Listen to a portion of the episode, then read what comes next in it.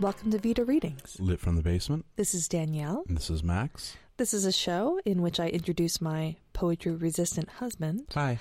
to a poem that I feel personally connected to. Uh, we discuss it as well as use it as a springboard to discuss contemporary issues and stories from our lives.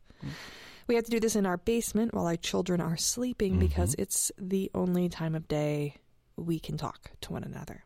And the boys are asleep. So let's do this. Today's, So what do you have for me today? So today's poem is by Tracy K. Smith, Mhm. which, if uh, you are tuned into the poetry scene, is I am not. um, is going to be a very familiar name to you since Okay. she's the current poet laureate. Current? Yes. Oh, okay. Then I should have. Okay.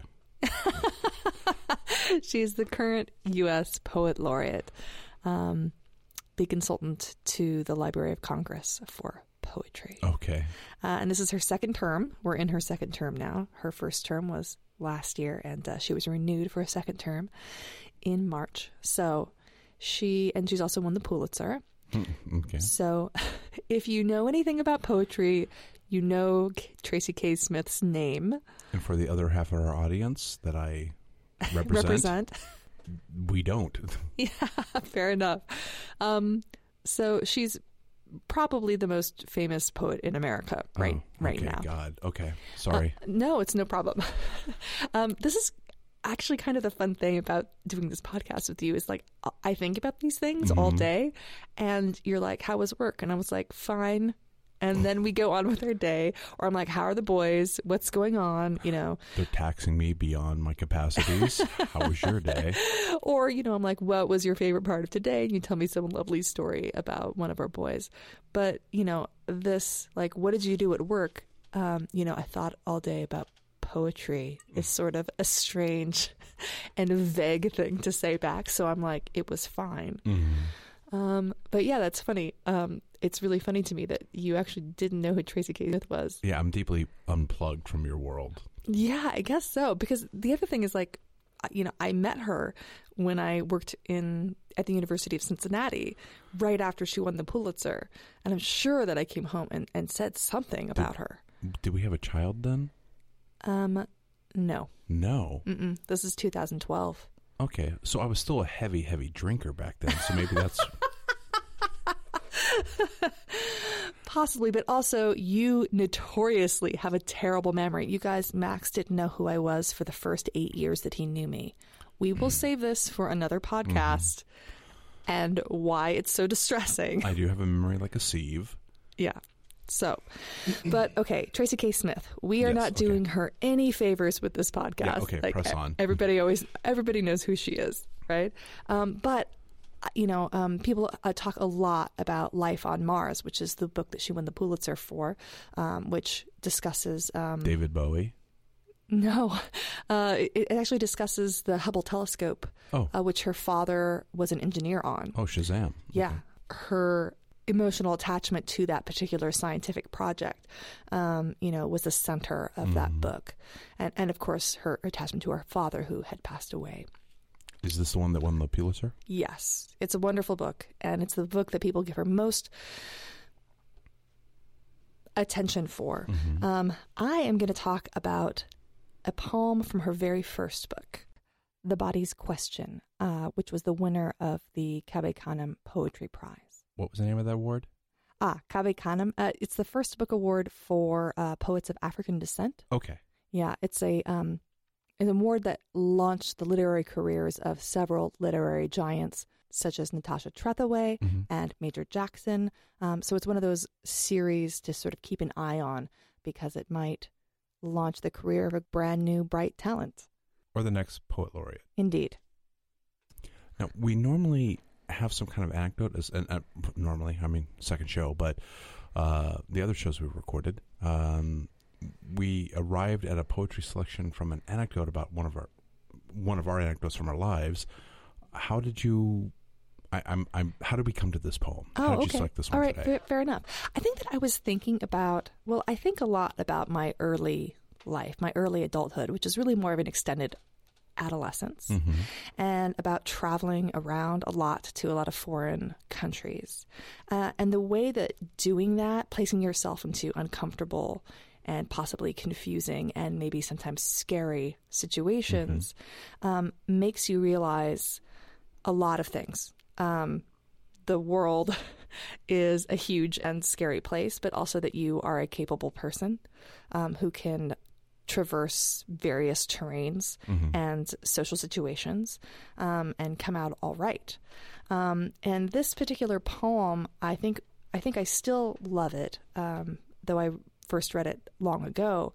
I love it because I think it's such a wonderful way that it captures that sense of being a sort of foreign presence um, in a foreign country, um, being young and slightly naive and, and have a certain amount of bravado and having that checked.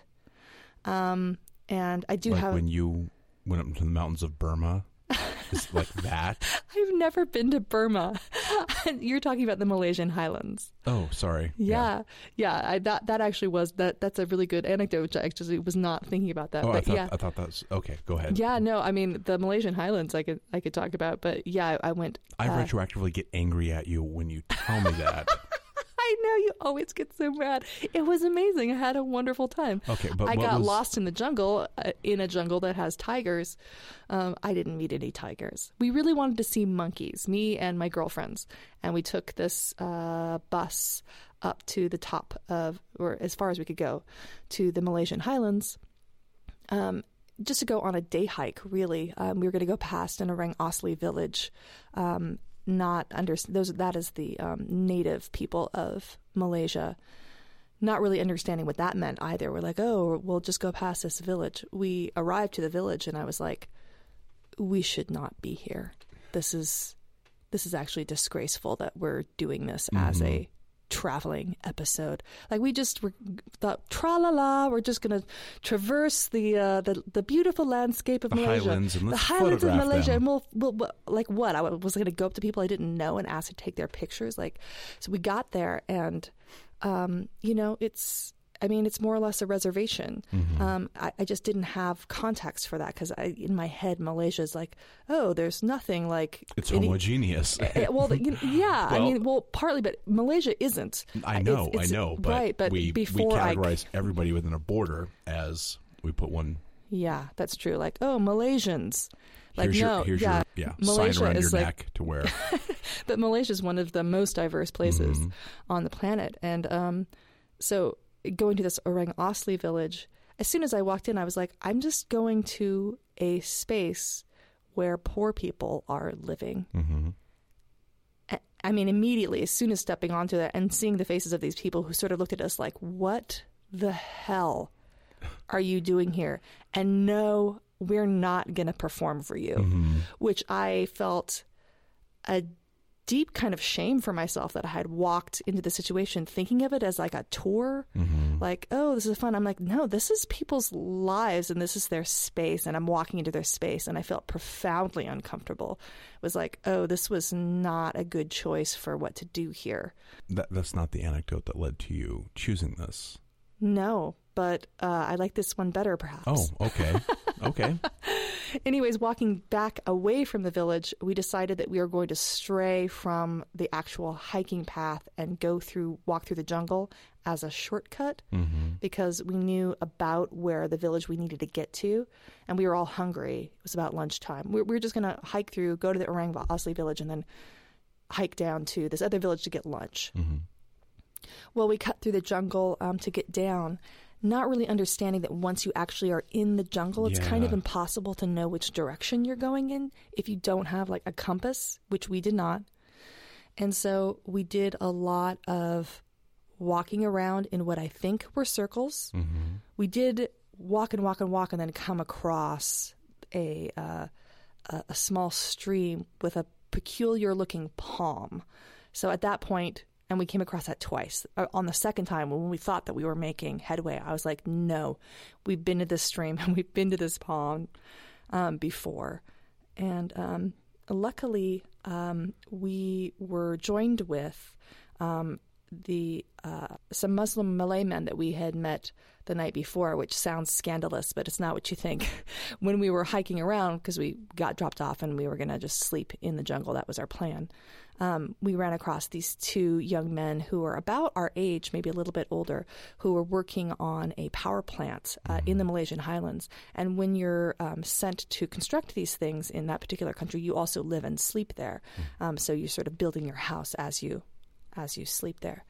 Anyways, um, Carrie and Lee um, both hung out with us, and they were delightful. And um, Carrie spoke uh, English pretty well. Lee spoke less English, but quite a bit of it. And so we were just like hanging out, sort of exchanging stories of being adolescents in our various countries, um, which is great. And so we had them with us, um, which was also wonderful because uh, at some point, I think that they were just sort of along for the ride and like, yeah, sure, we'll go. We invited them to come with us because we liked them a lot. And uh, at some point, when we realized we were lost, lost, um, then Lee climbed the tallest tree that he could find, like shimmied his way all the way up to like look out and kind of see where we were. And uh, was like, okay, well, we're too far away from here, and it's going to get dark soon. Like, why don't you just come back to the power plant? We'll get you guys some dinner, and um, you can just sleep there. Um, I'm like, hmm, a whole power plant full of men we don't know. Um, Nobody knows where you are. Nobody knows where we are at all. Um, and uh, we were just like, well, I don't know. What options do we have? Can you sense the admonishing stare I'm giving you? I know he's so mad at Decades me. later. Um, but they were good guys. We knew that they were good guys. Mm-hmm. They didn't give off any creepy vibes Mm. whatsoever. You're Ted Bundy was incredibly charismatic.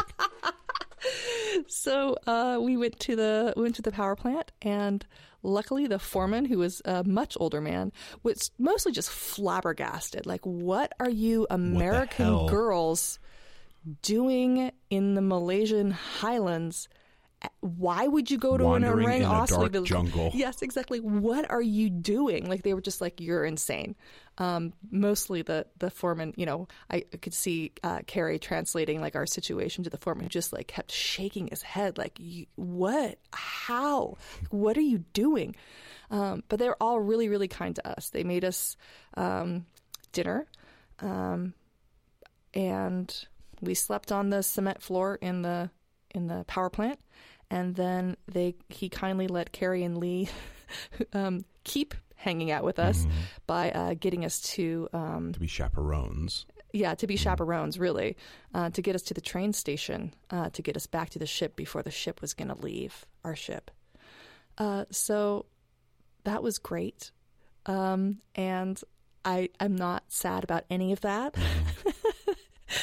and I would make all of the same decisions, except actually going to see the Orang Asli village, which I still feel sort of ashamed about. It's going to make lecturing our sons harder if they ever listen to this show about self preservation and being smart. all right, but I was 21 at the time. I wasn't a total baby. Okay. Well, by 21, they'll probably be out in the world, right? We won't be there to tell them no. I mean, if I had told my mom any of this while I was doing it, she would have had a heart attack. Mm. So, So, this poem, this poem is more serious okay, more Than- serious. Okay. than what I just described. okay. Um, but I think that um, one of the things um, I really like about it is that it's really about a moment of realization, a kind of pivotal moment in the speaker's early adult life, um, in which she begins to understand really how thin her understanding of the world has been and how vast and Dangerous. dangerous the possibilities are. So, even though there's a lot happening around the speaker, and there's a lot of emphasis on physical detail throughout, um, at its heart, I really think of this as a poem about an internal realization of the speaker. It's almost, I might say, a coming of age poem, um, because the moment it starts to the moment it ends, it feels to me as if the speaker crosses a threshold squarely into an adult understanding of the world. And despite it being about something tangible, uh, about the sort of epiphanic moment itself, um, one of the things I love about this poem is how cinematic it is. It Mhm. feels like it's really a pivotal scene um, in the speaker's life. Um, so I'd like to read it for you, and as I read it, I want you to consider her use of water. Hmm. Water. Okay. Who's in the water and who's outside of it? Oh, so not not not consuming water. Okay. I, I, I follow. Possibly, but Okay. l- pay attention to her use of water in the poem. Okay.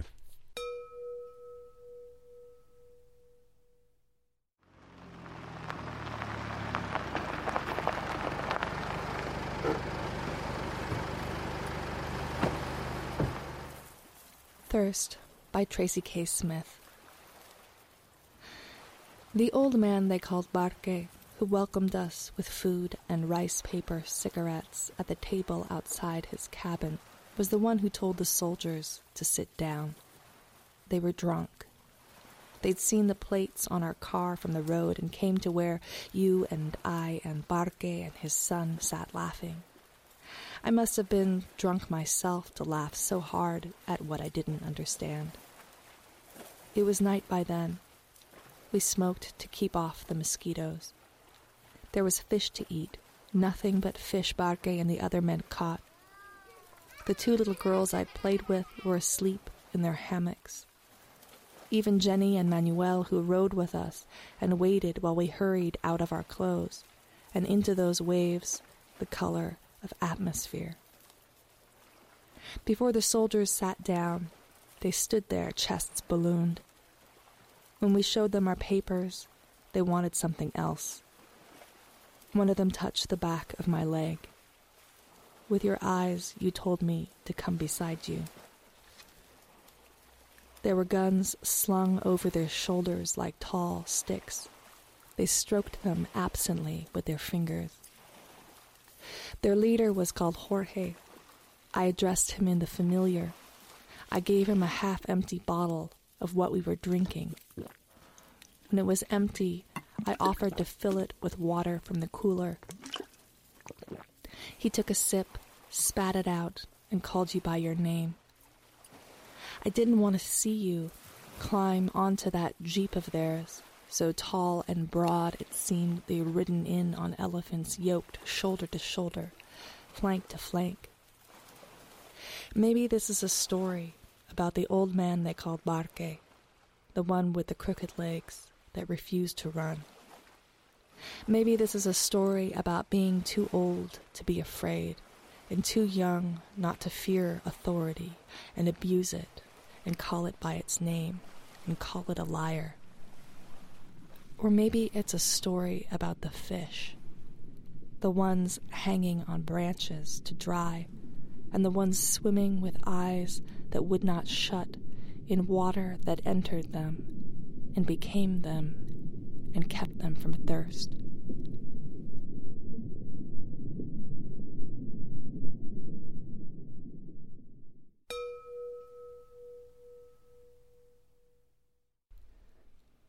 Who is the person that took the hit for her? I'm obviously a woman Why do you think it's a woman? because this person basically they looked at her, touched her leg. This person with their eyes said, "Stand beside me." Oh, oh, oh, the speaker.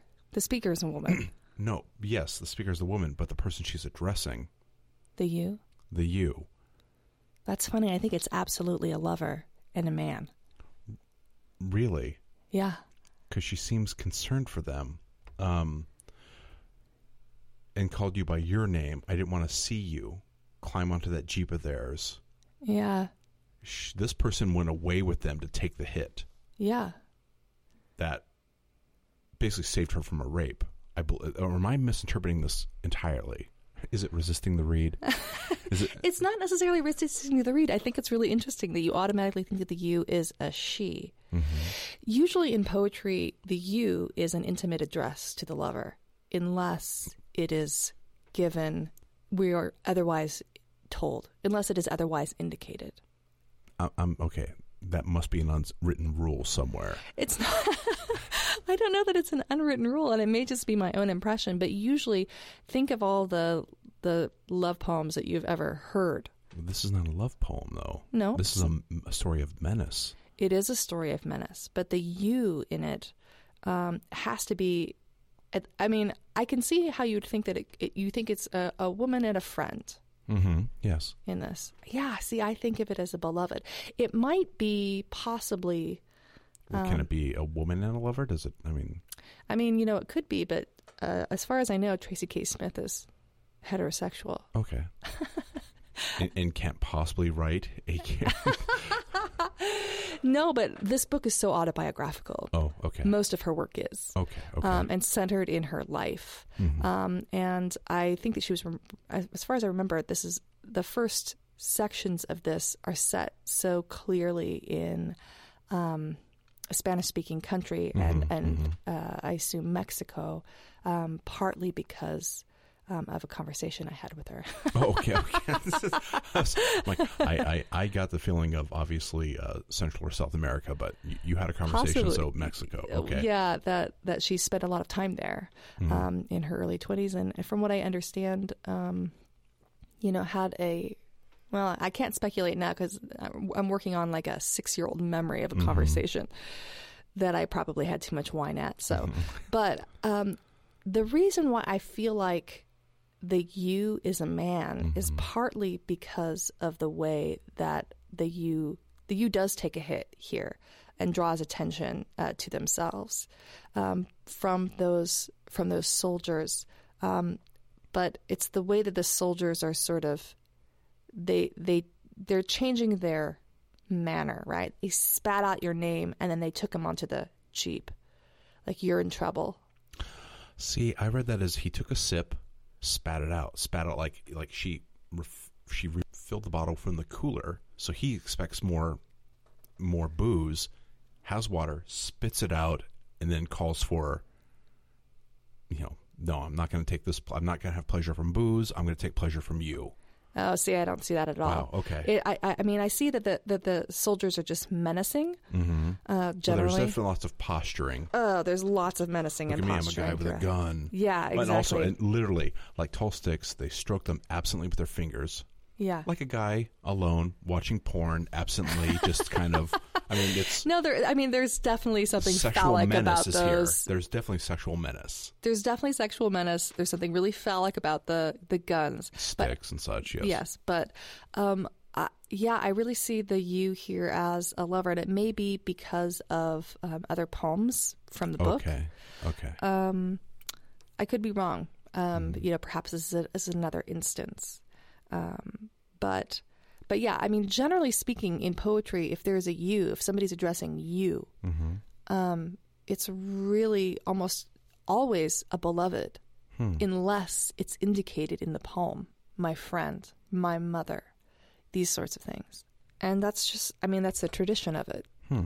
Um, I don't know if it's an unspoken rule or it's just something because I don't think I've ever thought this ever in my life before this very moment. Like the you, I'm like I always think that the you is a lover unless it is indicated Hmm. otherwise. But I, I mean, I like you honing in on who is the you. It's a good question. Mhm. Um, and uh, you know, also, you know, who is the I? I mean, one of the things I really like about this scene, as I said, I feel like it's very cinematic. Mhm. You've got scene setting, there's drama, and there are characters. There are characters with names, Mhm. right? And the first character we meet is Barque, the old man, who invites the drunk soldiers to sit with them. And this seems like a defensive tactic. Yes. Yes. Like, hey. Yes. Like, yes. We're all having a good time. Suffocation. It's like a dog rolling on its back, showing its belly to an alpha male. Uh, it's, it's like, hey, yes, come, come. To a certain, or, or just a way to be like, ingratiate yourself with a with a person who's well, who's possibly hostile. We- We, we- mean you no harm. right. Right. We, we've we've handled hostile fathers in a similar manner. Yes, yeah, absolutely. um, so he invites the soldiers to sit with them, and the speaker tells us very plainly they'd seen the plates on our car from the road and came to where you and I and Barque and his son sat laughing. I must have been drunk myself to laugh so hard at what I didn't understand. Mm-hmm. Right. So early in the poem, we have the full cast list. Mm-hmm. You and I, Barque and Barque's son. The you is left unnamed by the actions of this you, in relation to the speaker, we understand that you must be close with the I. They are either lovers or very close friends. Mm-hmm. Since the you is able to communicate with the I With later on with a look, right? Only with his eyes or her eyes. So she knows his face, the looks he makes, and the you has a connection to, I think, to this country in some way. Okay. Um, I don't. s- I- because because the because the police take them away. This you. yeah, I, I'm still coming. I'm still in my brain that this is somebody who, I mean, a, a female traveling companion who took a horrific hit for a friend is, is my my read of that. So it took them away. In that you have on um, climbing that jeep, they're so tall and broad. It seemed like they'd ridden in on elephants, yoked. You know, so basically, it's literally a litter, a sedan for a Raj. These guys come in feeling high on themselves. They've had some booze. They're- Kingly, yeah, they're like dangerous. Yeah, we we are menace. We can take what we wish. Um, let us take it without direct threat. Um, I'm uh, maybe because I've seen you know I just wouldn't think that that the you would give themselves up like that if they thought that they were going. I I think the guy took that position because he knew that he was going to be in a dangerous situation, here's the question: Are they in? but if- he wasn't going to be raped. I keep thinking that this is like what what if it's not Mexico? What's further? What if it's Salvador in the early '80s? But it's not. Okay. It's really not. This is this was published cast- in 2003. right, but this person wasn't alive in the early '80s. Yeah, I'm sure that they were alive in the early 80s, but they were. How old were you in the early 80s? I was traveling age. Really? Yeah. No, you weren't traveling age to a foreign country by yourself. No. No. Well, she's younger than you. Okay. Yeah. Ouch. I don't like the way you just said that. but see, you're pulling from outside the poem. Sure. I'm working with what I see here. but why do you assume that it has to be? We're like way off Okay, topic for this whole thing. Let's let's go back to your you were talking about cinema. Um, the last two lines of the first uh, second stanza. And into those waves, the color of atmosphere. One of the best colors. I mean, one of the best descriptions of a blue ocean I've seen is diffused. Atmosphere isn't bright blue, but we know it's blue, or at least our atmosphere is. Oh, yeah. and but it's diffused. It's it's not quite crystal clear. It's it's muddied. It's it's slightly well. Yeah, that's one of my favorite lines in the poem, and and that and notice that it happens the second stanza. Mm-hmm. It's a flashback, right, to earlier in the day. The first starts in in real time as it goes on. You get the second stanza is in flashback, and then you go back to the moment right after the, the soldiers sat down, and it goes forward from there to the end, Okay. right? Yeah. Yeah. So this this flashback is so idyllic, right? It's beautiful. There's people sleeping in hammocks. They're they're Oh, smoking, yeah. reflecting on the day. Sleeping in hammocks, playing with children, skinny skinny dipping, eating the fish that Barge caught. Barge, by the way, looks like a, the English word for barge, Mhm. which of course is a kind of boat. Mhm. Um, I think that's significant in here. He's sort of skimming the surface of the water. He's not in it um, or outside of it. Right. For a moment, we're we're suspended in the speaker's sort of idealistic view of the day. It's like sort of beautifully languid, right?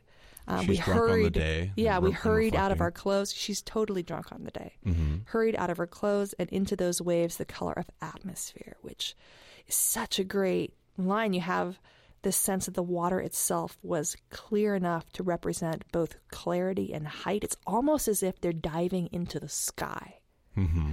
in that in that line. Um, it's just so gorgeous. Um, and from that height, from that sort of moment of pure joy, pure beauty, she's sort of brought abruptly back in the third stanza. Before the soldiers sat down. Mm-hmm. Yeah, exactly. You know, before the soldiers sat down with their chests ballooned. Mm-hmm. So we see that before when Barque's like, oh yeah, join us for a drink, there's not a lot of talk about necessarily about the descriptions of the soldiers. She notices that they're drunk. But that's it from that first stanza. By the time we get to the to the sorry, from the first stanza. By the time we get to that third stanza and we get that first sort of description of them, of their chests ballooned, we have an idea of what kind of men these are. Mm-hmm. Um, an inflated sense of self. A drunk soldier. Mm-hmm. Just that. Oh yeah. You're like, I don't. This is all kinds of alarms going off. Oh yeah. Imagine if they said a sure. drunk cop. I mean, it's it's this is alarming. Oh, for sure. Somebody yeah. who has the authority and the power to murder indiscriminately, oh yeah. being drunk. Yeah, but not only that, but they're they're they've got their guns in their hand. They're driving up on their official jeeps, right? Like you have to imagine a drunk cop getting out of a cop car with his gun in his hand. that he's fingering that he's erotically. yeah, yeah. You're like, um, uh, danger, Bad, yeah. danger, Red light, yeah, red light, for sure. red light. So, um, you know, so they they get out with their chest balloons. Um, they're being official. Um, Mm-hmm. They're using their position to puff themselves up, right? I mean, what are they really looking for here? There's an old man and a son and two Well, they came over just because of the plates. oh yeah, yeah. two travelers who are all laughing together on a front porch, right? Mm-hmm. I don't believe that they're looking for something amiss. They're looking at they they see that there are plates there, and, and it may, they're not. They're just looking for an opportunity Yeah. to exploit. Yeah. Shake somebody down for money or far worse. Right. With your eyes, you told me to come beside you. There were guns. Okay, so things have gotten very tense hmm very quickly. There are all kinds of threats happening here. They, beyond the threat of bureaucratic interference, right? Like that's the least of it. You know, possible sexual violence. There are actual guns, which suggest physical violence, and the soldiers are stroking those in- instruments. So, uh, you know, it's like they've got an, an itch to use them hmm in some way.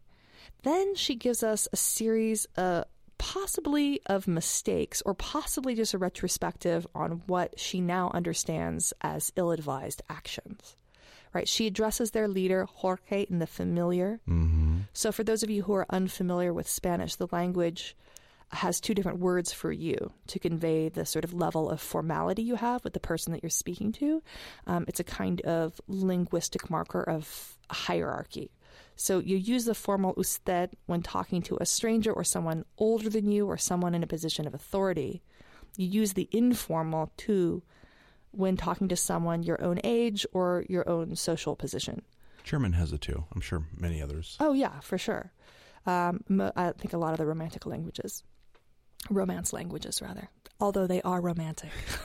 I think I think anybody who has a background whose nation wasn't founded on egalitarianism, or the idea of it. yeah, yeah, who were sold on the concept, Who are sold on the concept of egalitarianism but has not yet reached it itself. So in, in this case, Jorge the soldier is both a stranger and in a position of authority. So the speaker's use of the familiar here is really insulting. Mhm.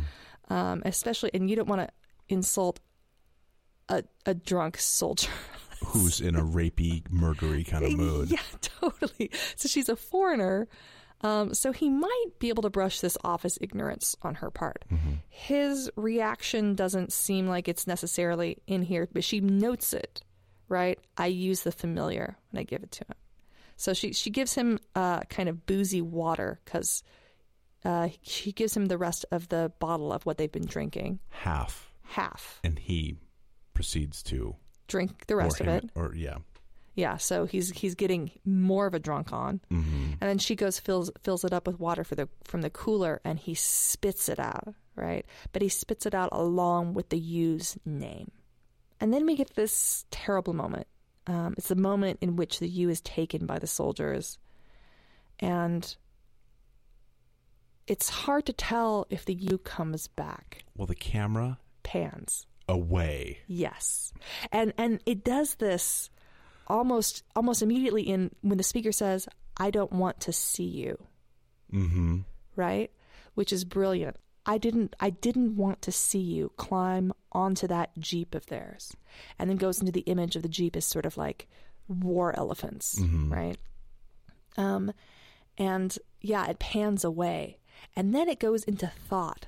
It becomes really detached. Yeah. It suddenly starts talking about the scene that she's been describing that we've been immersed in. But that's what happens with severe trauma. People Yes. separate. They're looking at it now from a step removed. Absolutely. That's why I'm like, this is Yeah, absolutely. The the U is is is leaving and we don't know what's going to happen to the U and in fact she never comes back to tell us what happened. hmm So we get to this this last stanza and we are utterly removed from the scene that we've been immersed in this entire time.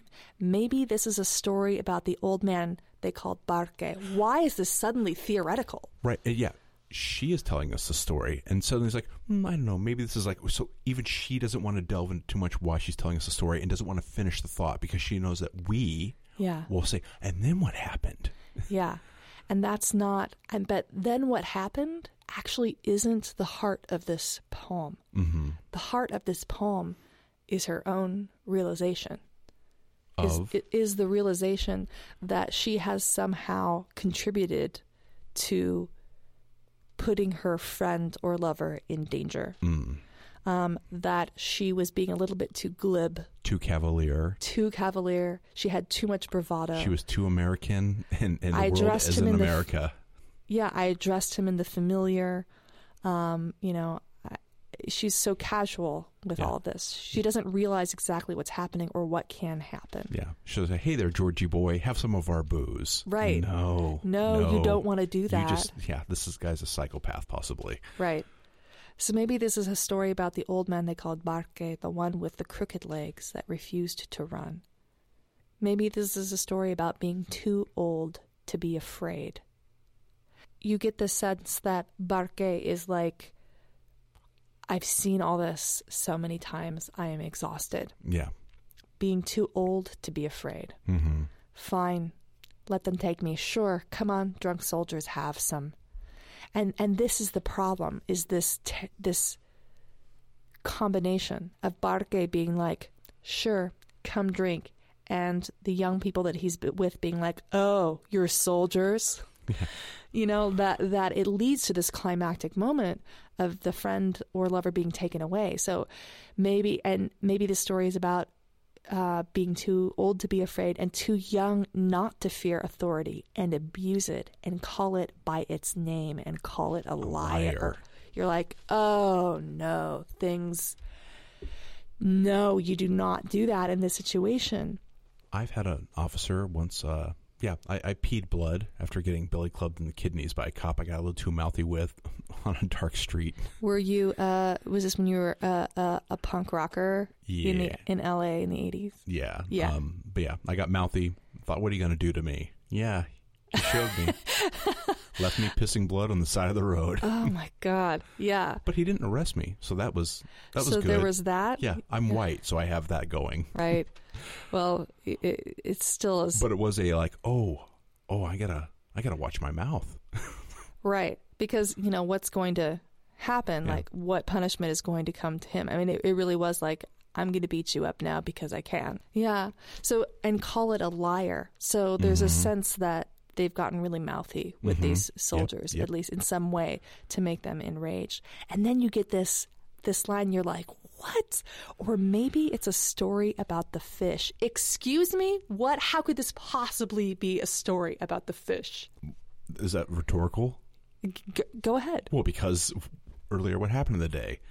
They fed on fish lazily. Yep. They were they were just like, and the fish had no idea what was coming to them that morning either they in that s- beautiful ocean. Yeah, they were swimming in the water Yeah. completely. Big eyed, being a part of the water, and Like, yanked mm. out. Mm, look, this wiggly worm I can just put my mouth Yeah. on. Oh, whoops, a hook.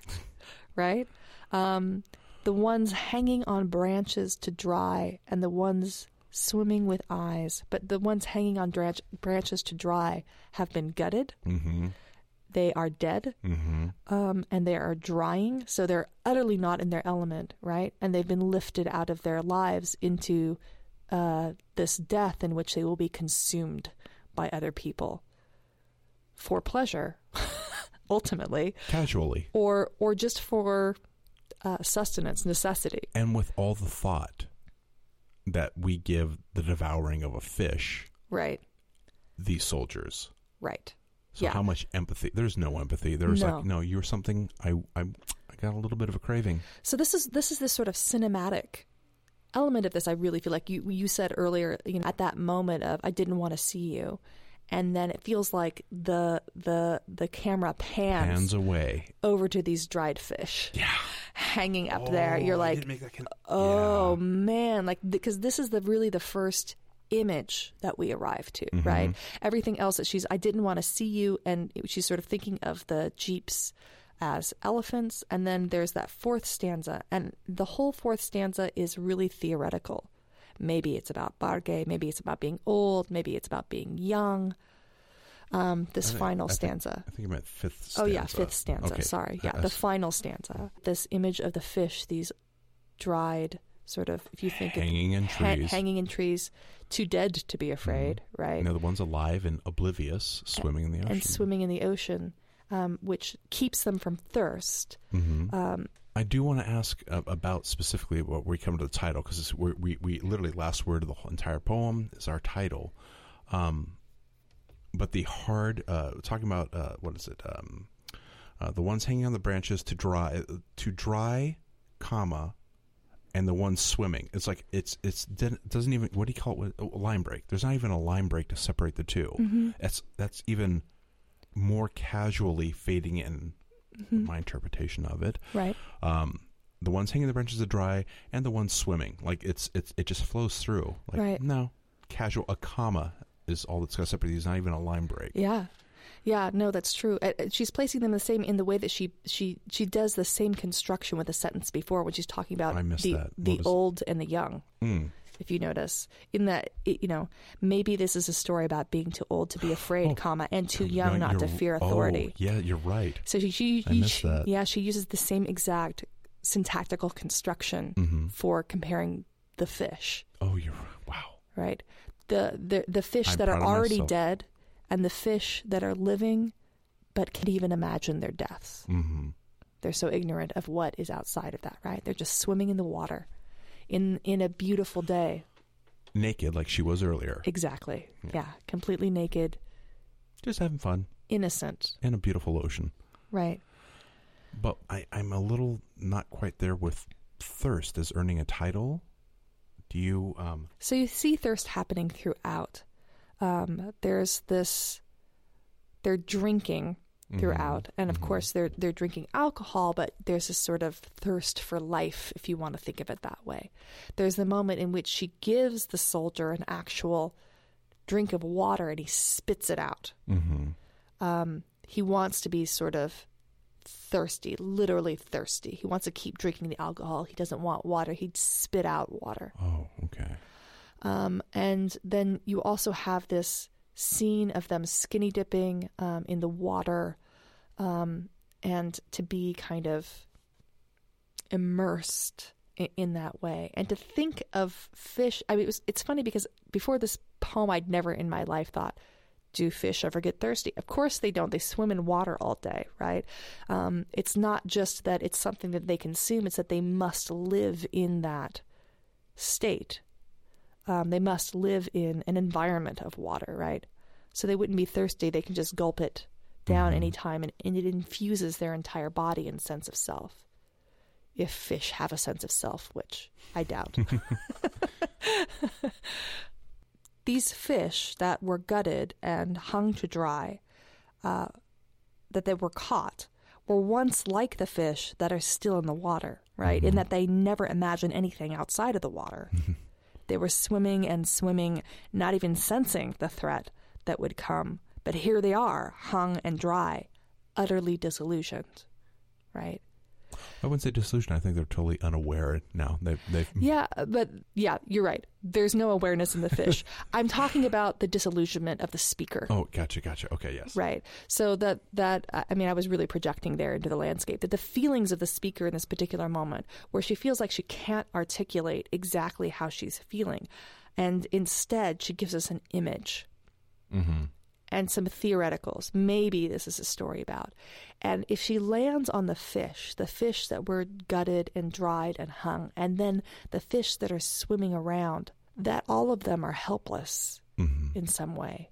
None of them are the fishermen. Some are just lucky today. Exactly. That's exactly it. Some of us are lucky and some of us are not. And that we don't have the power to choose which path or what happens to us.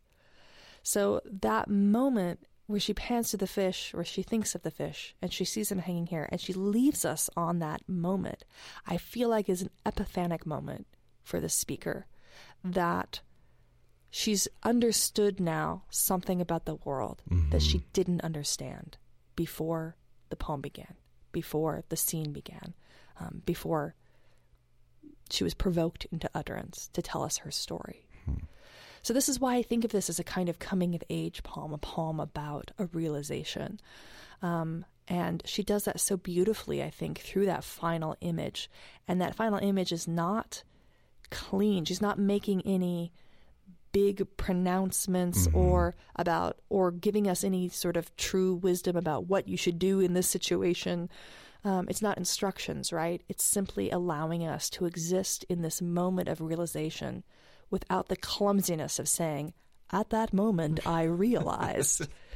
um, and it's so it's such a beautiful poem, I think, about an epiphany, an epiphany at the threshold of early adulthood. And somebody somebody has uh, it's dawned on them the possibility of their own mortality. Yeah, absolutely. Yeah, that's very clear by the end of the poem. Maybe if I had read this poem before I went to the Malaysian highlands, I I would have stayed in town and gotten lunch there. well, what did you think of the poem? I I gotta say I in all things, and again we're coming at show two, so I don't want to sound like um you know overly cocky. Uh huh. and, and I, I, in in future episodes, I will consistently defer to you, and and check my my opinions. But I really think I have the better read of this. I, don't it is- understand why. I believe it is a friend who took a hit, and that there's far more menace and far more darkness because the the camera panning away. I guess not foreshadowing if she's remembering. Quit But rolling your eyes. You tend, you tend to read the absolute worst. That's how it kept me alive this long. Read the worst in every situation you're in, and you're going to live longer. It's quite dark what she has shifted over to. Yes, but the darkness is is I think a sentiment about the shape of the world and her understanding of where she possibly is in it. She's still one of those fish that's alive, Mm-hmm. and so is the friend, as far as she knows. We don't hear what happens to the friend, who I really think is a lover. Okay. We'll have to email Tracy K. Smith, who is too famous to respond to us. but maybe we'll have to do it to to Well, end this argument. Let's get famous enough. Oh, good luck to us. okay. We really need to wrap it up. Before we say goodnight, here's that poem one more time.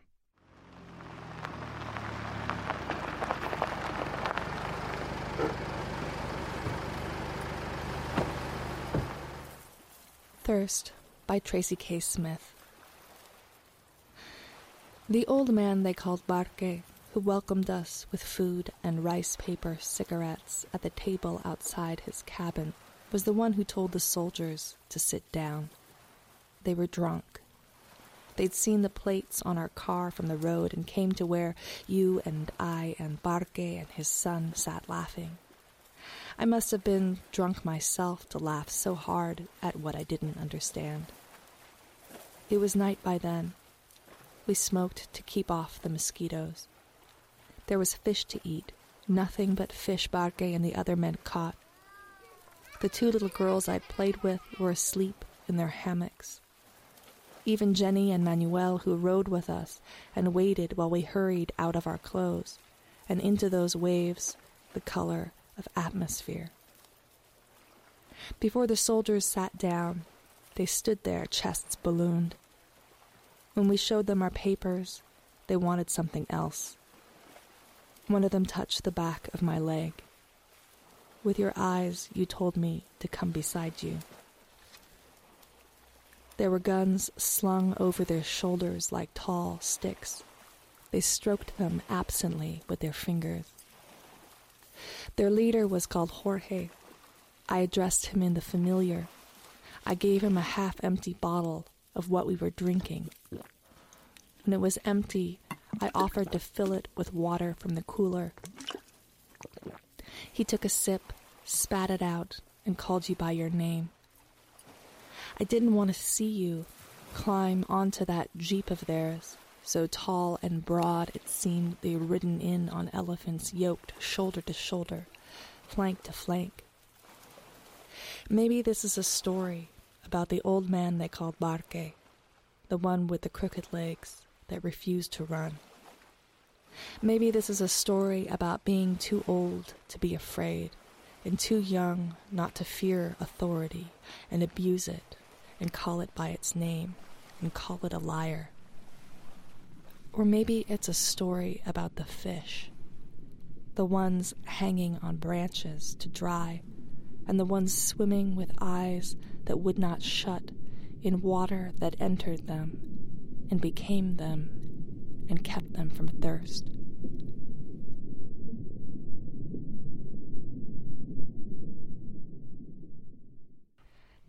This has been Lit from the Basement, a Vita Readings podcast. This is Danielle. And this is Max. Have a good night. Thank you so much for being here. Bye bye.